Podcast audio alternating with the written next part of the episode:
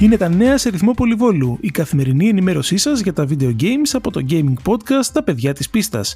Στα μικρόφωνα ο Τίμος Κουρεμένος και ο Πέτρος Κυπουρόπουλος από την Αγγλία. Η Microsoft ενίσχυσε τη λίστα των τίτλων με λειτουργία FPS Boost για Xbox Series X και S με 74 νέα παιχνίδια.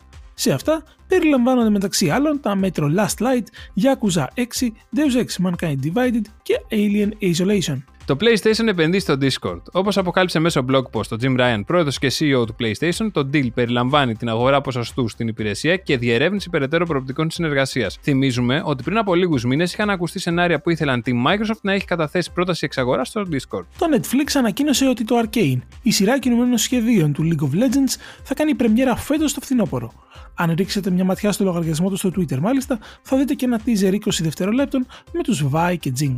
Κάμποσε οι προσθήκες στο Xbox Game Pass τον Μάιο. Ανάμεσα στα παιχνίδια που αναμένεται να προσθεθούν στην υπηρεσία σύμφωνα με τη Microsoft εντοπίζονται το Red Dead Online, προσοχή, το online τμήμα του και όχι το single player, FIFA 21, Psychonauts, Outlast 2 και Just Cause 4 Reloaded. Αν είστε ανάμεσα σε αυτούς που περιμένουν πώς και πώς το Elden Ring, υπομονή.